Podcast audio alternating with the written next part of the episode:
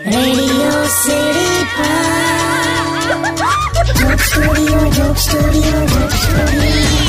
નમસ્કાર welcome back radio city joke સ્ટુડિયોમાં આપનું સ્વાગત છે કિશોર કાકા આપણી સાથે જ બેઠા છે કાકા તમારી સાથે આટલી વાતો કરું છું ને તો મને એટલો તો ખ્યાલ આવી ગયો કે તમારું નાનપણ બહુ જ તોફાની હશે બહુલા મેં તો કેરોસીન છાંટીને લીલું જળ હળગાઈ દેતો હતો પપ્પાને ફેવિકોલ પીવડાવી દીધેલો એકવાર તો ખીર સમજીને ચાટી ગયા એકાવન કલાક મોં ચોંટી ગયેલું એમનું અને આ પેલું પેલું લીમડાનું ઝાડ નહીં હોમું તે એ તો મેં આખું ચડી જતો હતો બે ચલો એ તો કેટલું ઊંચું છે યાર પણ મેં નાનો હતો ત્યારે ઝાડ પણ નાનું હતું ને અચ્છા એ બરાબર મેં ગામડે જતો હતો ને તો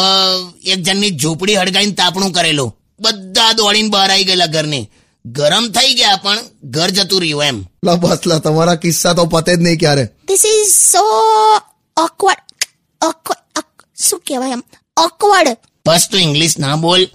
આ ડબલું અક્ષર ફસાઈ જશે તો ગળું છોલાઈ જશે શું ડબલું ડબલું અક્ષર આવે ને પેલું ત્રિશુળ જેવું લા તમે કાકી સામે જ અહીંયા બોલો છો કે ઘરે પણ ચાલે છે તમારું ભાઈ સ્પ્લિટ એસી જેવું જીવન છે આપણું બહાર કકરાટ હોય પણ અંદર મશીન એકદમ શાંત કુલ ક્યા વાત હે stay tune with Kishore Kaka only on radio city 91.1